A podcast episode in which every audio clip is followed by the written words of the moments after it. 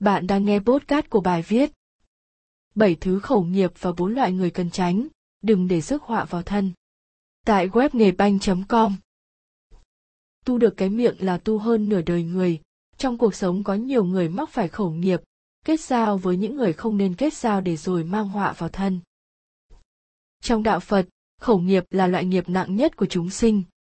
Tu được cái miệng là tu hơn nửa đời người, rất nhiều người trong cuộc sống hàng ngày vẫn đang vô thức mắc phải khẩu nghiệp mà không hề hay. Muốn tạo phúc trường nghiệp, hãy bắt đầu loại bỏ những loại khẩu nghiệp sau đây. Một, Chuyện không nói có, chuyện có nói không? Phàm ở đời, những người đạt điều dựng chuyện, nói lời gian dối thường được xem là hiện thân của ma quỷ. Khi chết sẽ phải xuống địa ngục. Những người này đồng thời cũng là căn nguyên của mâu thuẫn, thị phi. Bởi vậy mới có câu, sự thông minh sáng suốt nhất đó chính là sự thật.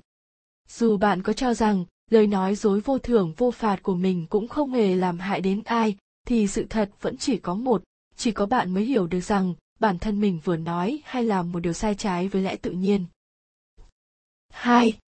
Nói lời hung ác. Lời ác khẩu xuất phát từ những tâm hồn bị tổn thương, thiếu thốn tình cảm. Bất cứ lời nào nói ra dù là để tự vệ hay tấn công mà làm tổn hại đến danh dự nhân cách của người khác cũng đồng nghĩa với việc bạn đã tự tích thêm nghiệp quả cho mình. Vì vậy hãy cẩn trọng hơn nữa trong lời ăn tiếng nói hàng ngày bởi giết chết một con người bằng đao kiếm cũng không đáng sợ bằng việc giết chết một tâm hồn bằng lời nói. 3. Nói lời đôi chiều. Một người không có chính kiến, ăn nói hai lời, gió chiều nào che chiều ấy, sẽ là kẻ gây mâu thuẫn trong nội bộ, chỉ biết vun vén hưởng lợi riêng về mình nếu gặp những loại người này bạn nên tránh xa đồng thời, chúng ta cũng cần tự rèn luyện ý chí và khả năng quyết đoán của bản thân nếu đã lựa chọn phải biết chịu trách nhiệm cho những lựa chọn ấy, đừng để tâm lý dao động kẻo sẽ rước họa vào thân 4. Nói lời theo dệt Cổ nhân có câu một nửa sự thật không phải là sự thật. Bạn cho rằng, mình vẫn nói đúng những gì đã có và chỉ thêm thắt một vài tình huống hài hước hay ly kỳ hơn để phiếm chuyện thì cũng đừng nên làm vậy. Lời nói ra chỉ nên vừa đủ nghe, vừa đủ hiểu và vừa đủ chân thành, chỉ cần truyền đến người sau câu chuyện sẽ trở thành thứ khác. Tam sao thất bản cũng là một trong những lỗi lầm mà con người thường vô tình mắc phải. Năm, ăn uống cầu kỳ. Nghe có vẻ lạ, nhưng thực ra chuyện ăn uống cầu kỳ cũng là một trong những khẩu nghiệp của đời sống hiện đại. Sự lãng phí thức ăn tiêu tốn tiền bạc và hao tổn công sức là một trong những hệ lụy của thói quen ăn uống cầu kỳ. Chưa kể, những cách chế biến và sử dụng nhiều loại động vật để tạo ra các món ăn xa hoa, phức tạp cũng là con đường ngắn nhất dẫn đến bệnh tật và những vận xui trong cuộc sống. 6.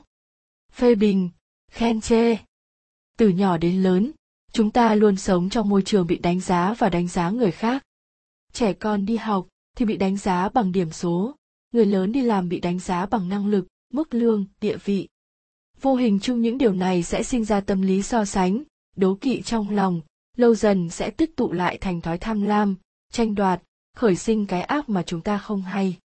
Muốn tránh được điều này, tốt nhất nên có tâm quan sát học hỏi và tự đúc rút kinh nghiệm cho chính bản thân mình, thay vì can thiệp vào những cuộc bình luận vô nghĩa. 7. Tứ chúng.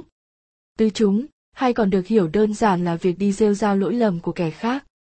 Điều này là hệ quả của việc phê bình, khen chê được nêu trên. Bởi vậy, khi nói chuyện với một nhóm người, cách tốt nhất là hãy chỉ nói những điều liên quan đến những người đang có mặt ngay trong cuộc nói chuyện và tránh nói đến người vắng mặt. Quy luật tất yếu. Có khen ắt có chê, lời nói đôi khi sẽ đi trước cả suy nghĩ, khiến ta khó tránh được lời không hay, chỉ trích mà quên đi rằng đó cũng là một dạng khẩu nghiệp cần tránh. Do vậy kinh Phật cũng dạy, trong sinh hoạt hàng ngày có bốn hạng người chúng ta nên tránh. Một hay nói lỗi kẻ khác. Hai hay nói chuyện mê tín, tà kiến. Ba miệng tốt, bụng xấu, khẩu Phật, tâm xà. Bốn làm ít kể nhiều. Hãy ghi nhớ rằng, cuộc cải làm ra bao nhiêu cũng hết, nhưng những lời tâm ý sẽ trường tồn đời này qua đời khác. Giá trị bạn trao đi cũng chính là những gì bạn nhận lại.